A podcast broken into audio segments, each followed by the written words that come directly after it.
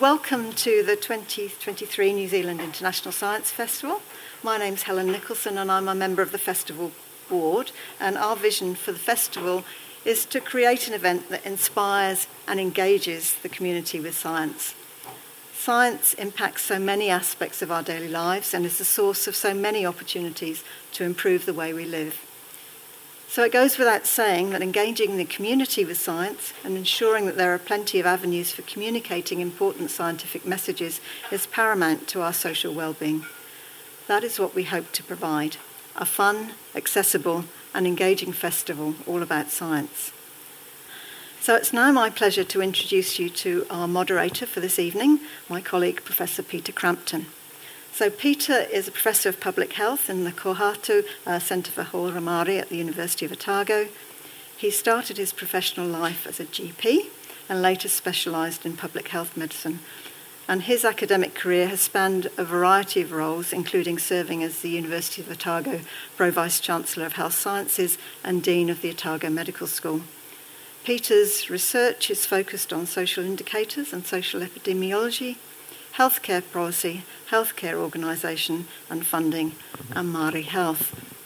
And Peter has served on numerous um, government advisory panels in a variety of roles, um, so related to policy areas related to public health, health services, and health work- workforce, including the government's 2018-2020 review of the health and disability system.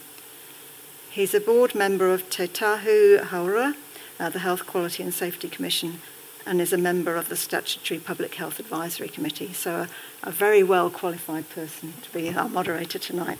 So, um, Norera tēnā koutou, tēnā koutou, tēnā tātou katoa. Thank you very much, Helen.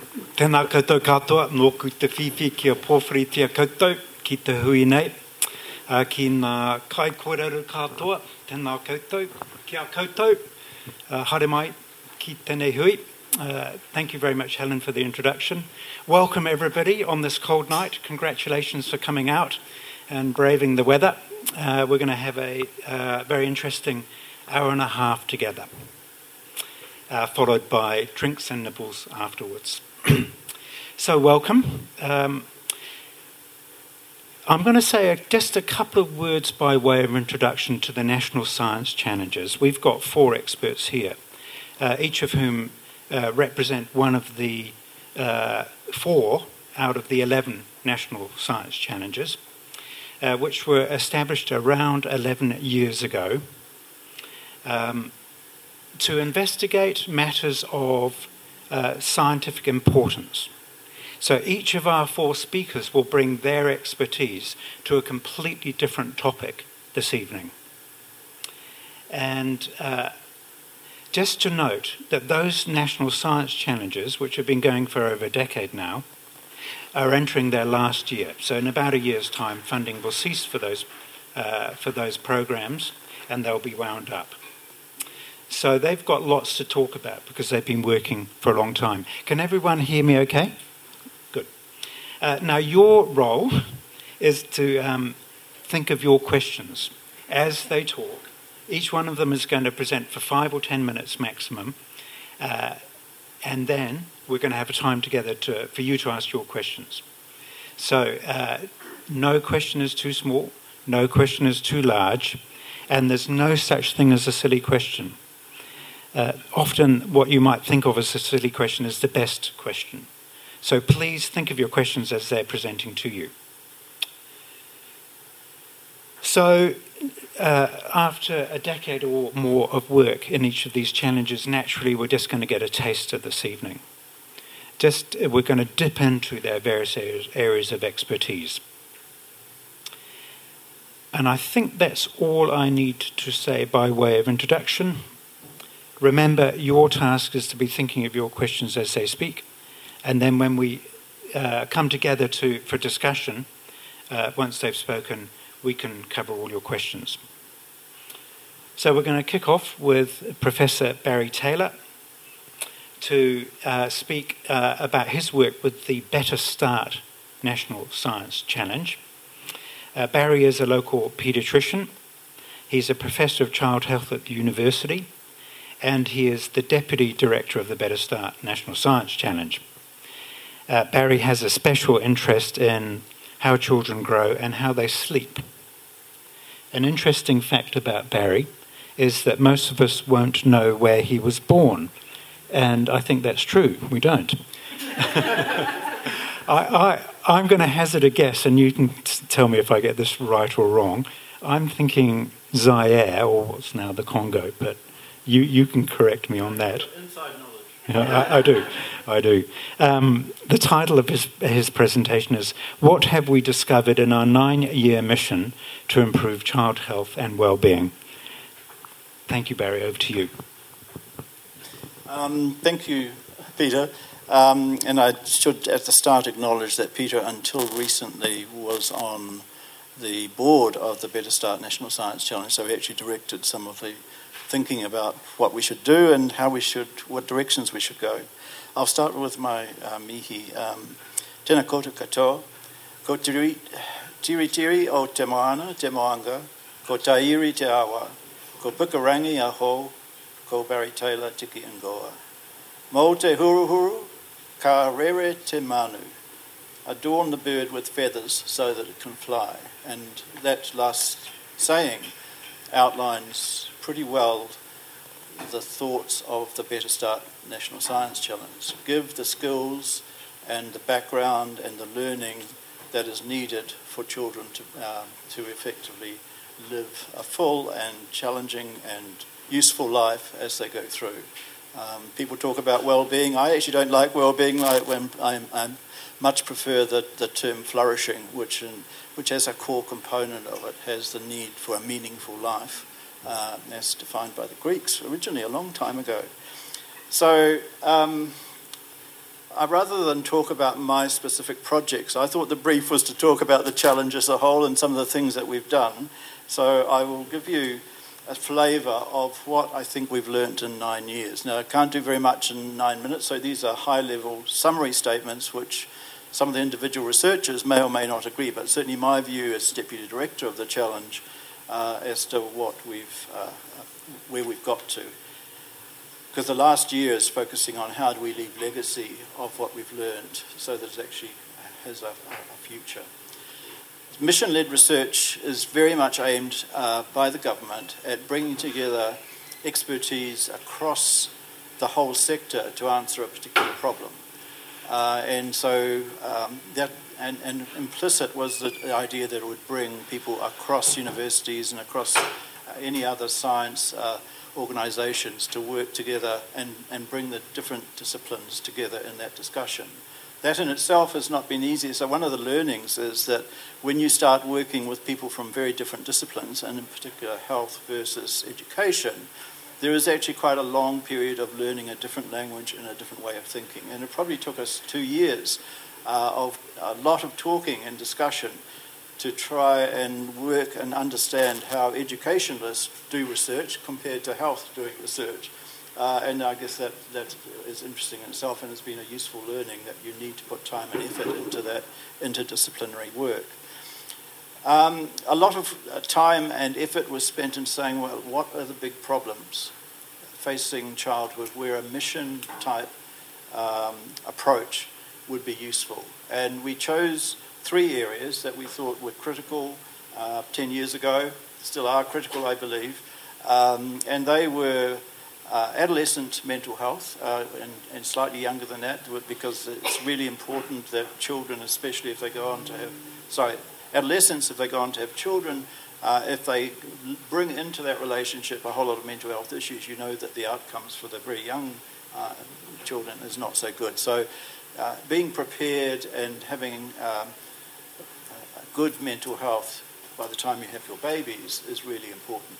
Um, so that about 30% of uh, children and adolescents now have significant mental health problems. That has appeared to have increased quite dramatically uh, over the COVID period, uh, and it remains a real concern. I don't think that we have solved the problem because the approach in this research area was to say, well, we know that we don't have the resources in secondary care to deal with the severe end of the problems. Uh, and that's not the, not the research we want to do, looking at the severe end of mental health. Um, but can we look much earlier in the piece, look at uh, mild to moderate problems, especially the mild area that is in, in our school age children is mainly dealt with by school counsellors, for instance, and primary care approaches, but mainly school counsellors. Um, so, what can we do that would be usable across the spectrum in the mild to moderate uh, and that um, fitted in with what children are currently doing, children and adolescents, which is using apps and using electronic means. So, can we actually turn what most of us think uh, can actually be a really harmful thing are there useful things that can actually be done using uh, gaming game apps that actually have a functional basis, a functional underpinning in science to teach skills? Um, uh, and, and, and I can now answer that. So after nine years, I can say yes, you can gamify uh, cognitive behavior therapy and other ways of improving mental health, but uh, adolescents and even and younger children they will go to them, if you just put them out there spontaneously, they'll go to them, they'll have a look at them, they may play it once, and then they stop. So the problem is not do they work, because if you persist with using these apps, the evidence is really now quite secure that they have a good effect. The issue is engagement and maintaining uh, the use of the mental health apps, and there's lots of them around now. Uh, some of them really based on really good science. Um, so what we've ended up is saying these tools work. We had a whole platform for evaluating and, uh, and developing new ones, and, and that's the other thing. You've got to, once you do the app, you get the boredom factor comes in pretty quickly, so you've got to develop a new one. So there's everlasting change if you're going to keep the interest. So rather than do that, our approach has changed in the last two or three years to saying, actually, this is a tool that could be used. So if you're having problems at school and you see a school counsellor, then the school counsellor can introduce you to the app, maintain the personal relationship, the face to face relationship that is needed to maintain activity or thoughts or change in this area, and then have the school counsellor bring in the app as a tool, as something that they can then use, say, practice this, uh, play this game, we'll talk about it again next week. So that use of a tool is how pretty well it's now evolving and the expectation, the Ministry of Health is now taking this up. So, in terms of impact, um, these apps are now, some of them are now funded by the Ministry of Health to actually uh, be used uh, by primary care mental health teams, which is an increasing um, area where funding is going, and by school counsellors in particular who are seeing this sort of day to day. So that's this quick summary of that particular uh, issue. Uh, the second, um, Peter's going to glare at me soon because that's just one third. Okay, the second uh, big issue, which also affects about a third of children, is an unhealthy high weight. Um, and what can I say about that? One of the things that uh, we have shown um, is that at, if you look at the before school check, which over 90% of children are now having at four years of age, you can actually follow over time what's happening with uh, the, the number of, or the percentage of children who are overweight. And we've been able to show that over the last five to ten years, there's been quite a striking decrease in the amount of unhealthy weight. So, unlike other countries, over COVID has actually have shown actually an increase in weight, um, in New Zealand, uh, it looks as though uh, the, across all groups, across all socioeconomic measures, across all ethnicities, the percentage of children that are overweight is actually starting to decrease. We don't have data in New Zealand to say what's happening at 10 years of age, which we'd love to have because in the UK you can actually look at both ages and, um, and see whether this trend is actually across the whole age group. But certainly in New Zealand, in four year olds, things are getting better. The question is why? Because we didn't do an intervention in the study to actually uh, cause this to happen. One of our we have to say what are, what are the objectives, what, what are the measures that we're going to have for success in this challenge, and it was a certain decrease in the amount of childhood obesity. I said, we're never going to be able to do that. um, but anyway, it's happened without our particular intervention. So the, the research question has been what's the underlying cause? And we're still working our way through this, but at the moment, the evidence seems to be reasonably strong that it's the quite significant decrease in maternal smoking in pregnancy, has gone from 30% uh, 15 years ago, 20 years ago, to about 8% now of mothers uh, smoking. And that smoking in pregnancy has a distinct effect on the, on the risk of developing childhood obesity. So um, there is some thought that there may be a, a preschool effect because uh, anybody that's got a child going to preschool will know that things are pretty strict at preschool about the food that you can take and the food that's provided in preschool with quite high standards in terms of healthy food. So um, the, the, we're still trying to measure that effect and see whether the preschool attendance, which is now funded and, increasingly funded by the government, uh, might also be having an effect on uh, the degree of obesity at the age of four. Uh, finally, uh, sorry, not finally, uh, finally to do with uh, overweight, we've got a, a, we've done some studies that started here in Dunedin, the POI study, which suggested that a sleep intervention was much more effective than a focus on food and activity in preventing child obesity. So that's the POISE study done with Dunedin parents showing that at two and at five, there's a marked significant decrease in the, in the risk of obesity if you have a sleep intervention as compared to an intervention that says you need to be more active and you need to eat healthy food uh, and show you how to do that. That, in fact, that was the worst outcome was actually in the group that had that education around what uh, healthy eating and being active part of the message being that you need to do this, uh, therefore you're not doing it. and so I think one of the things I've learned is that actually negative messages in public health actually probably not very helpful or effective uh, because you just build resistance. Um, and we've got another study where the results are still uh, being analysed at the moment. Uh, the Moya study, uh, done, uh, um, developed here in Dunedin, which is a Mātauranga Maori project looking at uh, how to get a healthy sleep, uh, mainly in Maori and Pacific families, because the attitude and the importance of sleep is very different in different cultural groups. Uh, in Pacific, in particular, it's important to go to church, uh, to partake in the, in the, church activities, and in fact, to often be up late uh, in, in the hustle and bustle of a large family. The sort of sleep messages that have been given to a white, uh, non Maori, non Pacific group, uh, it looks like it's going to need to be quite different for Maori and Pacific, and that's what uh, the whole study is, uh, is where we'll have some results in the near future to talk about. Um, and I think that's where I'll stop about that. The final um, third area that we have focused on is literacy in children because learning to read is uh, well, is a really important thing in terms of how you do later at school and how you do when you start work.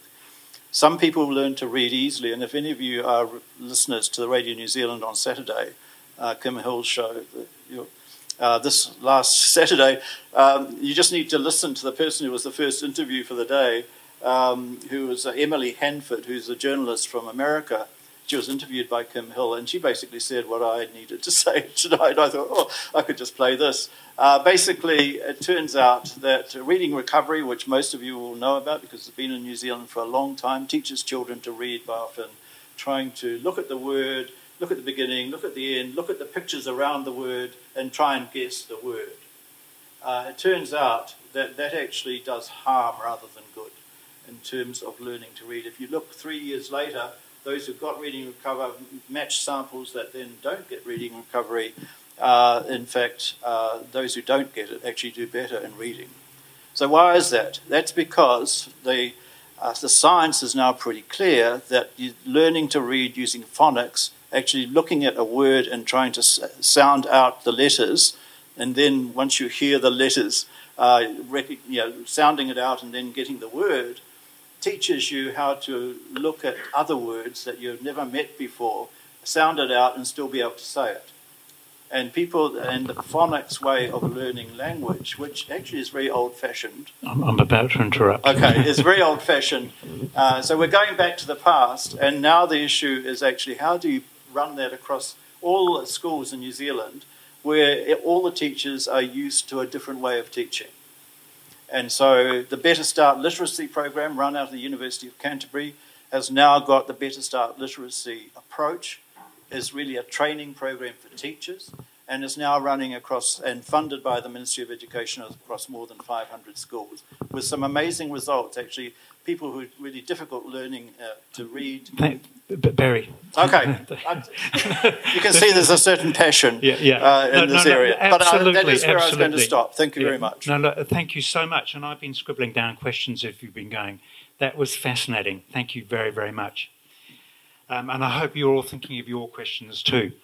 Uh, second up, we've got Professor Parry Guilford, who is a cancer geneticist at the University of Otago and is a, the Deputy Director of the Healthier Lives National Science Challenge. And Parry is going to talk about how all cancers are different, and that by understanding these differences at the genomic level, uh, we will hopefully in the future see cancer as a long term disease but not a fatal disease. An interesting fact about Parry is that he has never watched any Star Wars movie. And Parry, just to say, you and I have got that in common. Oh, really?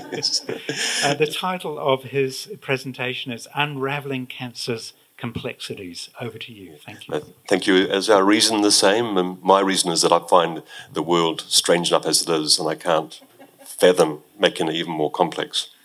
I think my reason is pure neglect.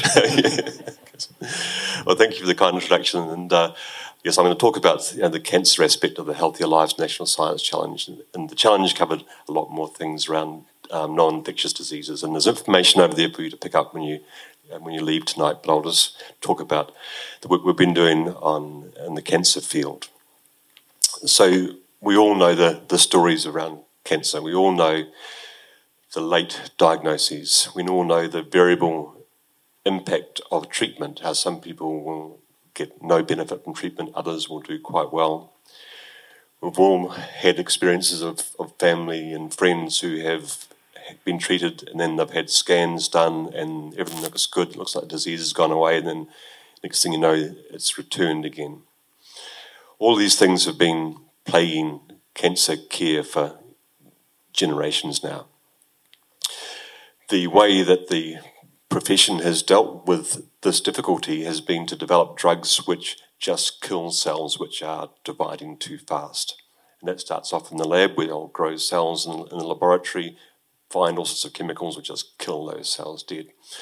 So that's kind of effective in terms of you know, slowing down cancer, but it also tends to um, kill normal cells as well and causes extremely severe side effects. So they titrate the drugs down, less killing of the cancer cells, less uh, but fewer side effects. So of course the treatments become less effective. So this is the kind of the conundrum we got ourselves into for you know really for generations around you know, cancer treatment since probably about the early 60s and 70s when we started getting into chemotherapy. But since the Human Genome Project um, was completed, we've been able to kind of change the entire paradigm of how we look at cancer. So cancer is caused by mutations in genes which drive cell divisions, you know, cell proliferation, cell migration, that is how they invade and move around the body, and cell survival. So if you have a mutation in a critical gene involved in regulating when a cell divides, then your chances are that that cell will develop into a cancer. So the Human Genome Project enabled us to look at the sequence, the DNA sequence of all the genes in the genome in you know, thousands and thousands of different cancers. And that has shown us that there are certain, with certain mutations are common, certain genes are co- commonly mutated in different cancer types. It varies between cancer types, but we certainly see a, a, um, a reduced number of genes are involved in, in various cancers. And once you've identified those genes, you can then start getting clever and making drugs which just target those gene products, the genes and encode proteins, and we, we can develop drugs which just target those proteins. So going from a world where we just took a chemical which just killed things, we now move into a world where we identify, we look at a tumor, we to get its DNA sequence, we'll find mutations in genes which are driving the abnormal proliferation or survival of that cancer cell, and then dial up a drug which will target that particular mutation, that particular problem, which is making that cell go crazy. So that is leading to drugs which are very precise. hence the expression of precision medicine or precision oncology. So you can take a drug which will just target the defect in the cancer cell and largely, not completely, but largely leave the other cells alone. My mother in law has um, been treated for late stage lung cancer, been on the same drug for about the last eight months, and her only side effect is slightly cracked and dry fingernails. I mean, I know it's not always that simple, but in this is one example which is increasingly a common story where the side effects are really marginal. So we're moving now to a state, to a world where we'll, we'll see cancer not as being a, a death sentence, but a chronic disease which can be managed by using different precision drugs. So the tumour will, of course, evolve in time. So you will need to find another drug which which matches the new changed cancer. But you can see a world where there'll be several changes of treatment throughout a patient's um, disease, and those treatments will control the disease until in time the, the cancer is likely to overcome that problem, not always, but sometimes, and then you'll move into a second drug to kind of bring it down again. So again, moving away from a fatal disease to a chronic disease. Where Healthier Lives got involved in this area was, was not so much in drug development, but in, in something called circulating tumour DNA. So as these tumours develop, they will also spill their DNA into the bloodstream. And so we can take blood from patients, get the DNA sequence of those bloods so very, very deeply into the blood samples, and we can see mutations in genes which have come from the cancer which released them. That means we can start to do some really clever things. Certainly, we can do earlier diagnosis, but we can do things like we can follow a patient through the course of their treatment and make sure the treatments are working effectively. So you know, we've done a long study on patients with bowel cancer and who are getting um, chemotherapy. And we every couple of weeks before each chemotherapy cycle, we take a blood sample and look to see how their levels of ctDNA had changed. That is, how many copies of mutated DNA were present per mil of blood at any given time. So someone with advanced disease might have you know, 2,000 copies of a certain mutated DNA sequence at the start of treatment. The treatment is working, the numbers should drop down. When the treatment started to fail again due to development of resistance, those numbers would rise again. So we could get a way to measure effectively in real time how a patient was responding to treatment. And with that, you could then start to tailor your treatment and modify your treatment to each patient. So typically, what happens um, now is a patient will start on a chemotherapy treatment and they will then, after about six, eight, 12 weeks, they'll then have a scan and they'll go, oh, well, good news or bad news, Mr. Smith, your cancer's bigger or smaller. Which means, in the case of the tumour, if that tumour has been grown in that time, that patient has had you know, several months on nasty chemotherapies, treatments, feeling very, very unwell and received no benefits. That's called like futile treatment. But by using the ctDNA, we can follow the patient really quickly, and within you know, a matter of weeks, you know, one or two weeks, we can see where the treatment is working. So you can swap it out much more rapidly, be much more nimble, much more agile with the treatments. And so that's really one of the main outputs of our, our research. I think I'm getting to my five minutes, so I will wrap it up there. Thank you. Thank you very much, Parry. Um, that was fascinating, and again, I've got some questions for myself there. Uh, we're moving on now to our third speaker, who's Dr. Grace Walker. She is from Ngāti Kahungunu and Ruahine. Uh, Grace is a data scientist focused on using Māori data to reflect Māori realities. Uh, Grace works on multiple national science challenges, but today is speaking in the context of the challenge called Science for Technological Innovation, which is focused on developing affordable medical devices. Interesting fact about Grace uh, she is a competitive shooter and placed third in her last compact competition. She can explain what a compact competition is. And the title of her presentation is Low Cost Devices and Digital Devices uh, Services to Improve Access and Care. Kia ora. Kia ora. Um, ko, ko orangi ko taranaki o ku maunga, ko taki timu me awatea o ku waka, ko te rāhui me o takiho o ku awa, ko Ngāti Kahungunu me ngā ruahinirangi o ku iwi, ko Ngāti Hawa, ko Ngāti Hawa Paku, um, o ku hapu, ko Tawhiri Nui, ko Whakaki Tuku Marae, ko Dr. Grace Walker Aho. So, yes, I am probably a little bit of a standout here. Um, some would say I'm a part of the Aging Well study, but actually I'm a stand-in last minute for um, Associate Prof- no, distinguished Professor Geoff Chase. Um, I am working on the National Science Challenge SfTI, and I guess the thing that we're doing a little bit different to the other national science challenges is that we're actually bringing our tech out into the commercial sector, and that's literally my job. Um, so we have been working with diabetes devices, the digital twin space, all coming out of uh, Professor Chase's lab at UC, and we are essentially well, my role with them is to bring that technology while it's still in development out into the community because that's that's part of my my work.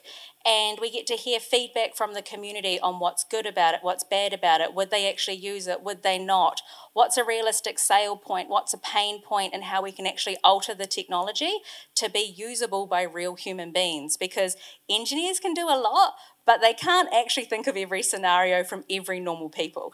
So that's my kind of specialty is bringing those who very rarely ever get to engage with humans, I bring them to the outside. And a really, really fun part about my job is I get to bring people, like I said, they don't usually get to engage with humans. I get to take them into super uncomfortable spaces on Marae in the middle of nowhere. And the fun part about my engagement is I get to teach them about the processes of what is a pōwhiri, why this is so important, uh, the different tikanga at different marae, how you do things in a formal setting versus an informal setting when engaging with Māori.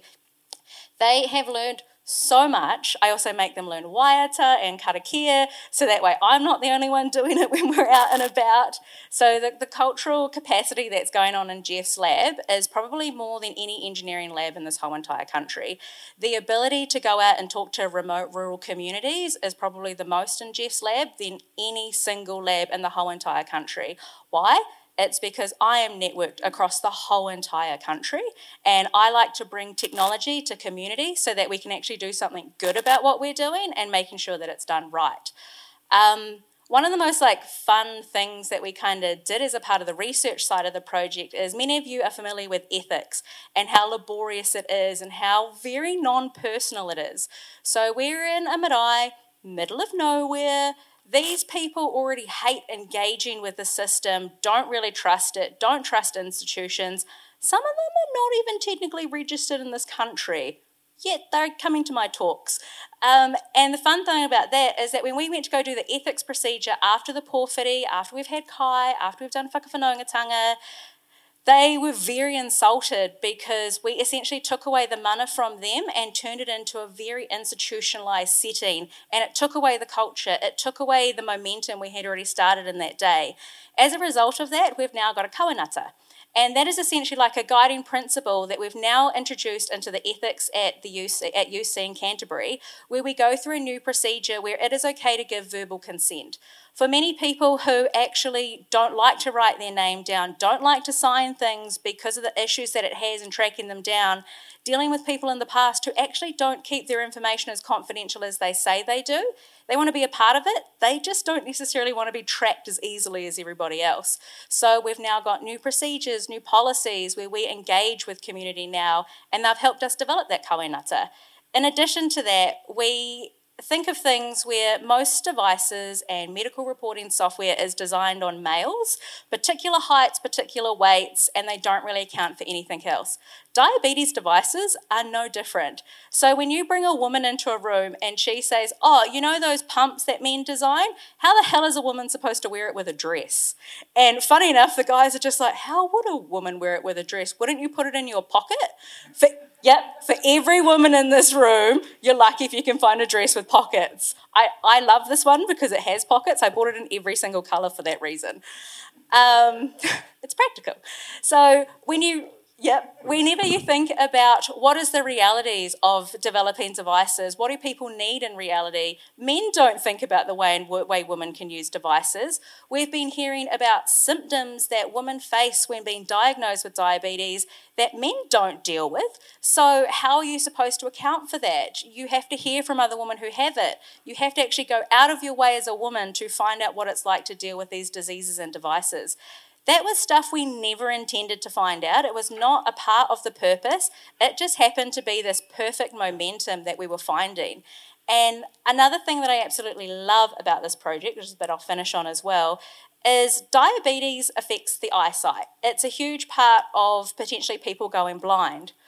So when we were out in community and they're showing us the resources that they're getting in size 8, size 10 font in illiterate communities or, or, or, low literacy in communities, and it's very technical. It's for someone who could be a doctor or someone who is highly educated in a higher standard.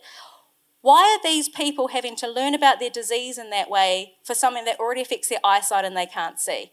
So I took that knowledge and I went back to Pharmac, I went back to MedSafe at an event, and I said, Give me your rationale for that. What's your excuse for having inaccessible information and it not being accessible to, in all sorts of formats? And they turned around and said, We have no excuse. Um, we are now, as of tomorrow, going to be doing a review on all of our diabetes information that is handed out into the public sector to ensure that it has got disability access to it and that it's done in a way that's more accessible to many, many different communities. So we're out there, we're doing fun things in the, in the development of tech space, but at the same time, just in the few years I've been on this particular project, we have seen changes in the way in which Pharmac interact with us, the way MedSafe have been thinking about this. We're engaged with Te Whatu Ora, Te Aka Whai Ora, um, and so many other organisations and iwi and community because it's the first time they've had a say and the way things could actually be done in this country. And they really love being a part of the story and the momentum of what could be a part of the new tech coming out of New Zealand. So, um, kia ora koutou. That's kind of me in the diabetes space. There's so much more. So, come have a kōrero with me later. Um, but yeah, kia ora. Kia ora, Grace. Thank you very, very much.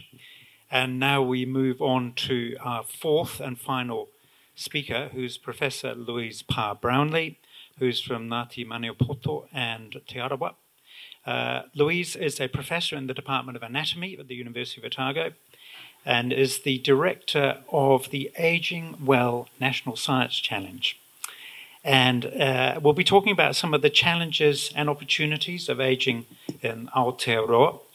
Uh, an interesting fact about Louise is that she represented New Zealand in orienteering. And the title of her presentation is the challenges and opportunities of aging well. Kia ora. Kia ora, Peter. Tēnā rā tātou, he mihi nui tēnei ki a koutou. Ko tainoi mai te aroa na waka ko Ngāti Maniapoto te iwi, ko kai whakahaere mātua hou o te kai, uh, kia iki kairangi ki te tai kaumātuatanga, ko Louise Parr Brownlie toku noa. So hello, I'm Louise. I am the Director of Aging My National Science Challenge and it is a role that I have absolutely loved doing and um, it's a pleasure to um, be sit and sharing what we've been doing. So Aging Well literally is about enabling all New Zealanders to age well. And we're all aware that there's a going, there is a demographic shift, that um, we have an ageing population. But perhaps what we're not so aware of is that there is a, going to be a, a period of intense population growth in older people that is coming up. So in the next, so between now and in 2048, so it's 25 years, the population over 65 years of age will double again. But the greatest growth is actually going to be in the people over 85 years of age, and we expect that population to triple. Now, understanding that means that we need to, um, understanding the changes in demographics means that we need to have the right services and programs in place to meet the demands that we can see are coming. They need to be fit for purpose, they need to be culturally appropriate, and they need to be right for everyone. So, having the right conversations now is what we're focused on doing. We need to plan and implement what we need for the future. We need it right now in reality, but we need to actually get everything in place for the future. What we don't want is reactive strategies because when we do that, we kind of are scrambling around looking for something that will solve it a little bit, um, and nothing is ever right when we apply band aid solutions, especially when we need to get those solutions at the time when the demand is greatest. So Aotearoa New Zealand needs to plan well for the future for all New Zealanders so we can all age well. So what we've been doing for the last nine years is prioritising funding that addresses inequity in ageing. So I am more likely to die seven years younger than many people in this audience because I have I'm Māori. Um, but what we've been doing is um, allocating over just over 50% of our funding during our last five years to Māori positive ageing to address the inequities in ageing that we have in this country. So the growth in older people, the older population, is not equal as well. Māori Pacific and Asian people have the uh, highest growth rate, and so therefore it's not only important that we address ageing, we need to um, address equitable ageing. And doing this benefits everyone.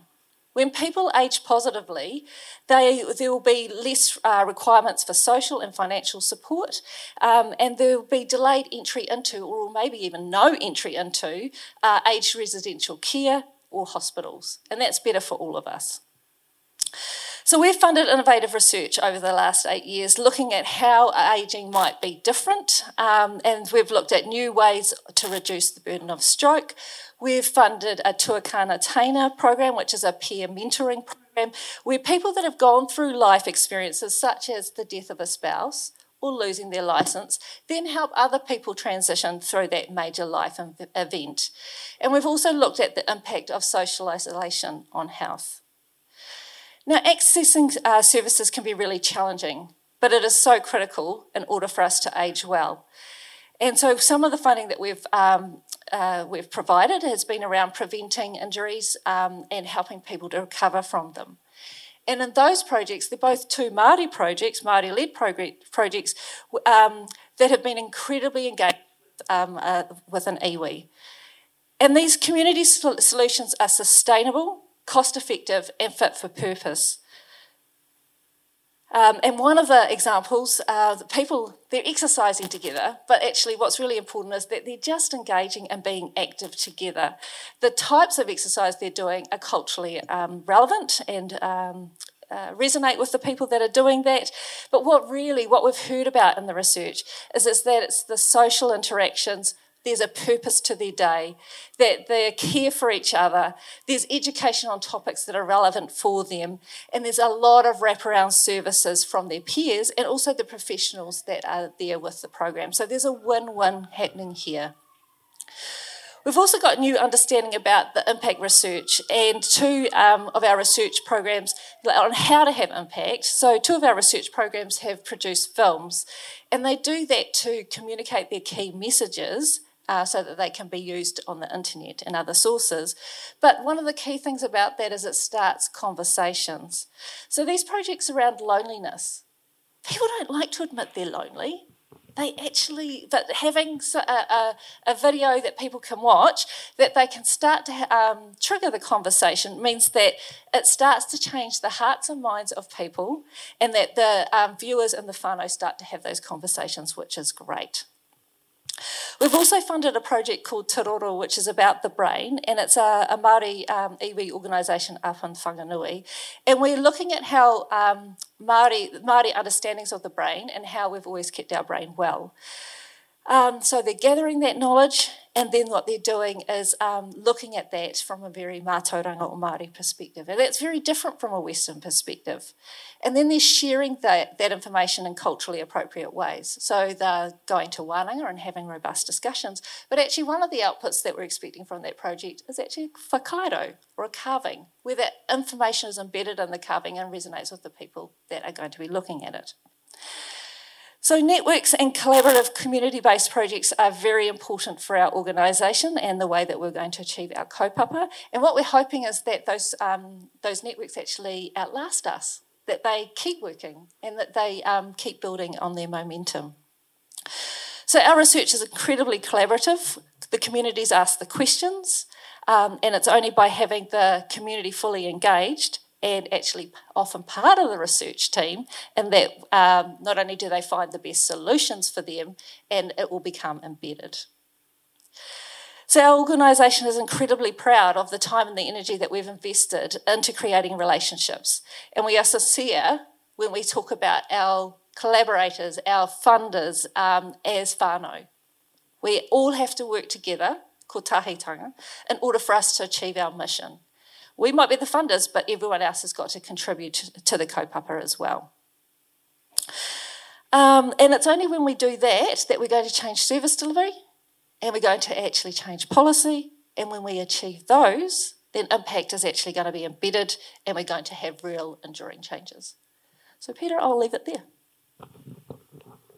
Kia ora, Louise. Thank you very much. So that brings to a close this part where we've had little snippets and tasters from four national science challenges. They span childhood, the middle part of life, and aging, and high tech. So just about everything. So feel free to be expansive with your questions. And now it's uh, the opportunity is there for all of us to ask questions. So I'm just going to pause for a moment, and um, we will have a microphone which will be moving around. How, hi, Helen. Uh, good evening, everyone. How many questions can I ask? so many people here. Yeah, uh, what, what, yeah we'll, we'll, let you go. And and um, I have if, two questions. On, oh, that's yeah, absolutely one fine. is for Barry. uh, Barry. Just call me Barry. Yeah. Uh, one is for you. So Sorry, it's Barry and Perry. Just uh, not very good for English name. Uh, so the first question is about children's health because I have my son here, and uh, I understand. I'm not a scientist, but I understand being a mom how to look after my son's uh, health.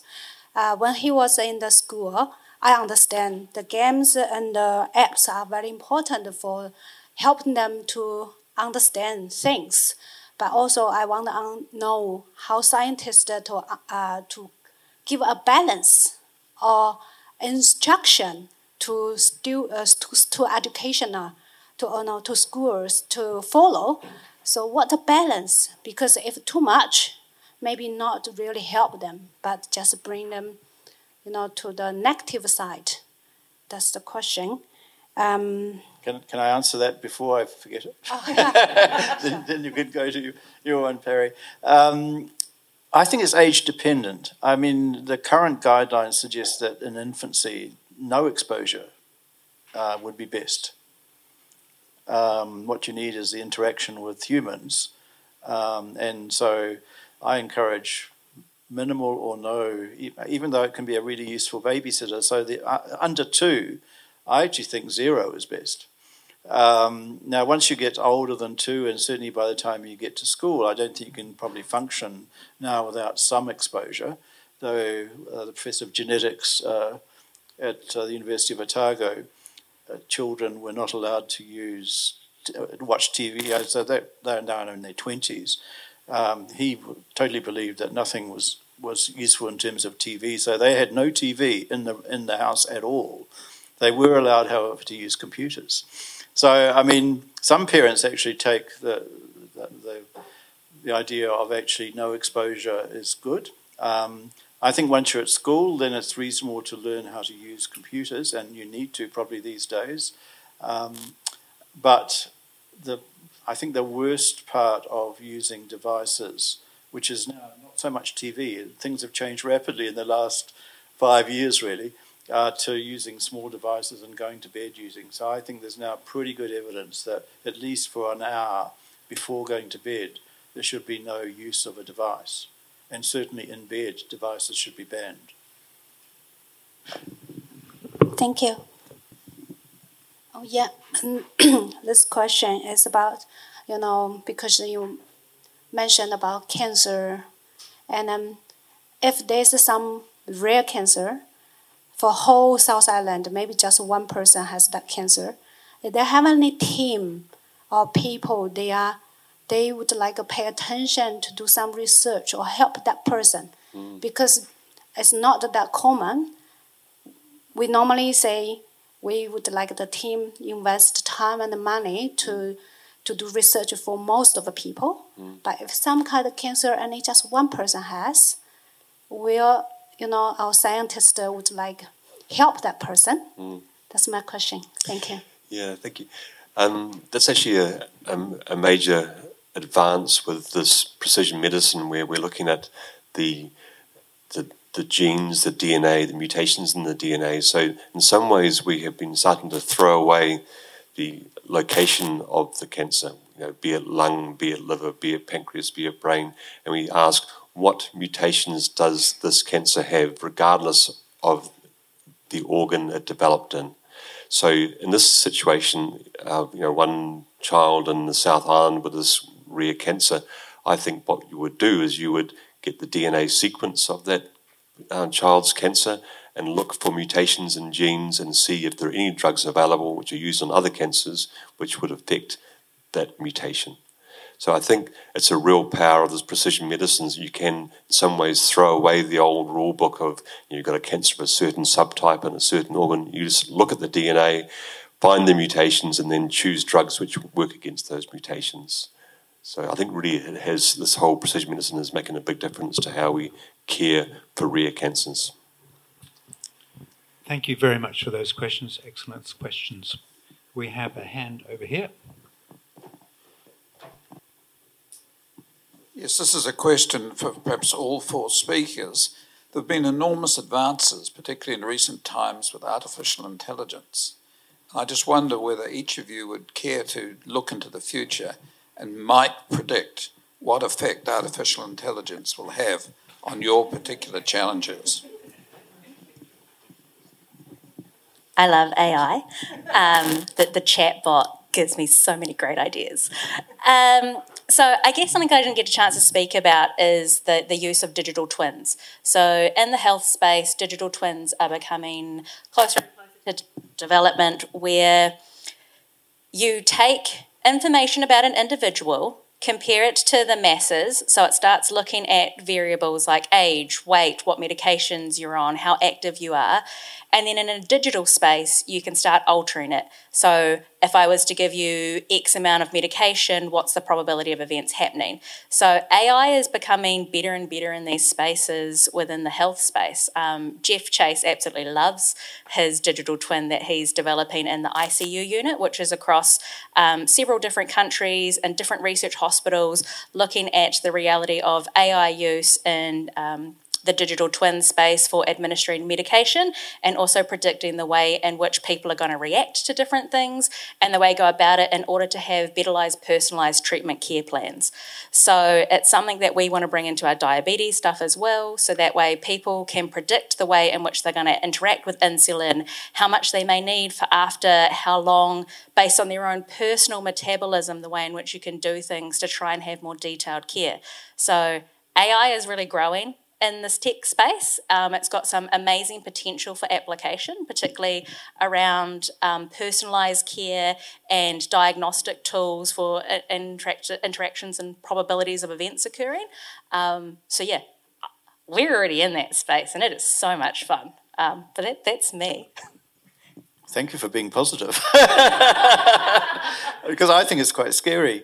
Um, uh, just two examples. In type 1 diabetes, which is not perhaps so much where you're focused, but um, okay, the new pumps that we're now using in adolescents and younger children uh, actually use a high degree of AI, and I've never seen such good diabetes control uh, in my last 30 years of looking at young diabetics. The new pumps are just amazing. Uh, and now you can pretty well get a normal blood sugar more than 70% of the time if you're using the right pump and the right technology. It's a dramatic change. That's literally my thing. So that's, that's the positive. The negatives are the effect. I, I was had, a, had several discussions today about AI, um, and uh, my research fellow said, "Oh, I asked ChatGPT, give me the recipe for a moist chocolate cake." And instantly it provided, it wouldn't provide the sources. Um, but um, the director of the challenge, Wayne Cutfield in Auckland, he said, it looks as though you could actually ask a, a Chat, I, Chat version 4 to actually do your whole analysis and write your paper. Just say, this is the tone I want to use, here's the results, analyze them, and write the paper for me. So that um, and he said, well, biostat- the biostats is actually done now by AI because they're, tr- they're using trillions of other people's examples to say this is how it should be done. Uh, and so he was saying, well, we might not need biostatisticians shortly. Now, I don't quite believe that because I think biostats' involvement in design is critically important. Um, teachers, if you take the, uh, the education workforce, for instance, um, in the future, you will have AI that will design a program for your specific child with these specific ways of learning that will be individualized to that individual child, just like you're individualizing your cancer treatment. education will go the same way. So, what will happen to our teaching workforce if AI takes over and actually does a better job of it than uh, teachers? I'll leave it there.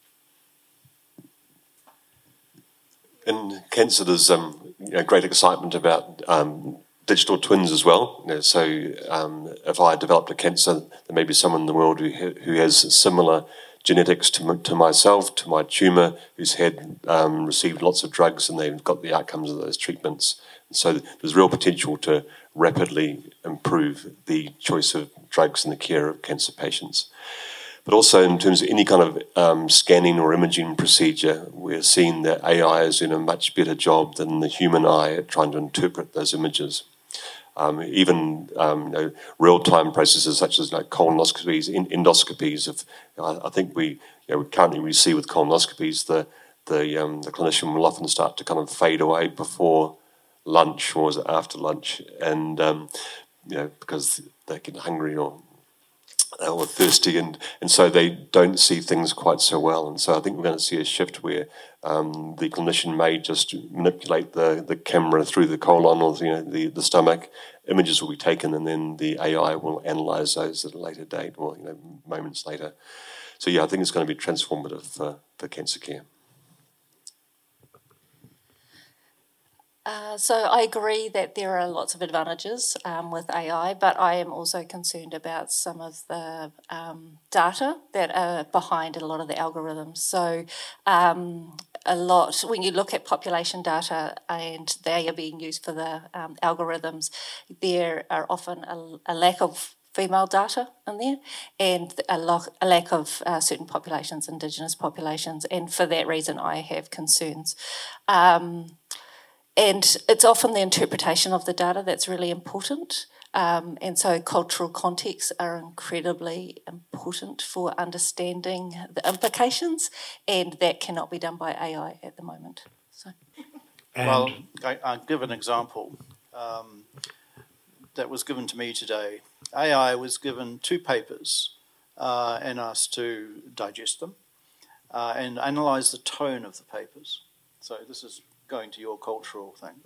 Uh, and then uh, they took a paper that they'd written and they said, please rewrite this paper with the tone of the other papers. And it did it instantly. There was a, a recent paper and um, look, looked at um, comparing surgeons' capacity to show empathy towards their patients. That's unbelievable. But so, so, so they somehow set it up so um, a series of patients would talk to either a surgeon, uh, it had to be through a computer to have it kind of controlled properly, through a computer to the surgeon. The surgeon will respond to the patient's questions, and then the same patient would then ask the same questions to the AI computer. And guess which one showed greater empathy? I mean, it's not, maybe it's not so surprising, but um, but you know, it was the computer did the AI did better than the surgeon because it learned the right responses. It could it knew the patient was distressed and knew the right things to say to that patient, whereas the surgeon either didn't know or couldn't be bothered or just didn't care too much. So I think we're going to see AI actually doing a pretty good job at some of these more caring things as well. Stuff we thought they'd never get into, but I think we'll find that she does quite a good job. I'm looking for hands, and we have a, a, a follow-up question. A couple more questions.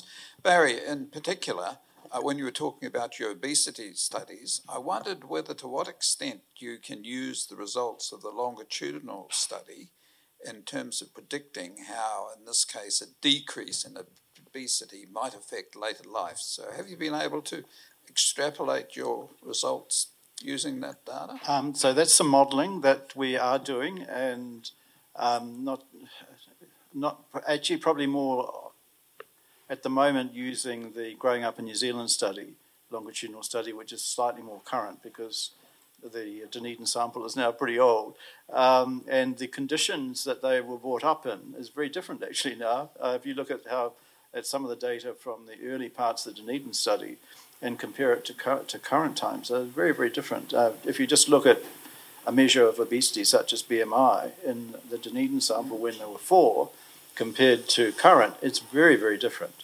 So, whether or not the Dunedin study can be modelled to tell us what's happening, we were a bit sceptical about, whereas we think that the Growing Up in Dunedin study probably gives us better longitudinal data that is relevant to today. But that modelling study is happening and has been done, and there's some nice models available.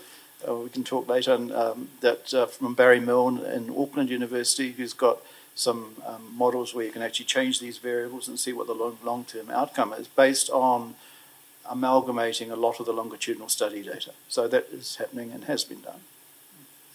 Kia ora. Look, our time is just about up, so I'm just going to check any last really burning questions, and if not, we will draw to a close.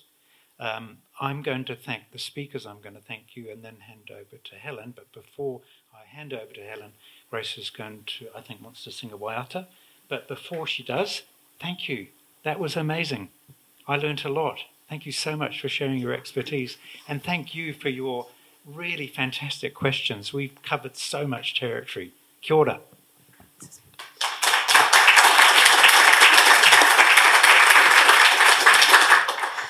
So when you're in Te Ao Māori, a big component of closing up events and closing up speakers is often done with a waiata to bring everybody together.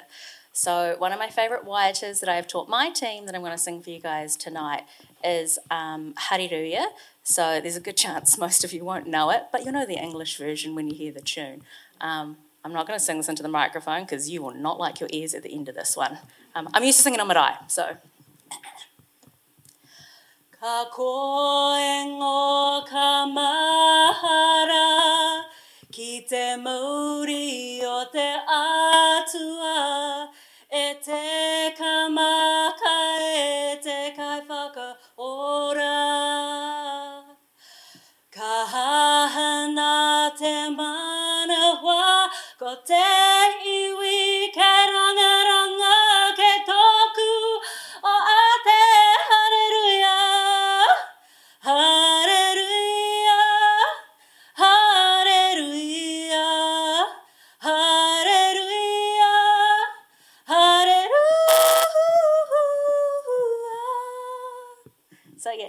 Namahi, thank you for being here tonight, and um, yeah, welcome to the whānau.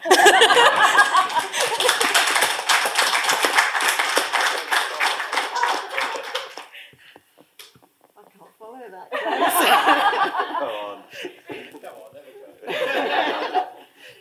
So I, I think it's been a wonderful evening, and I'd like to say a big thank you to all of the panel and to Peter for keeping you under control. um, thank you too for all of the questions and the, the thoughts.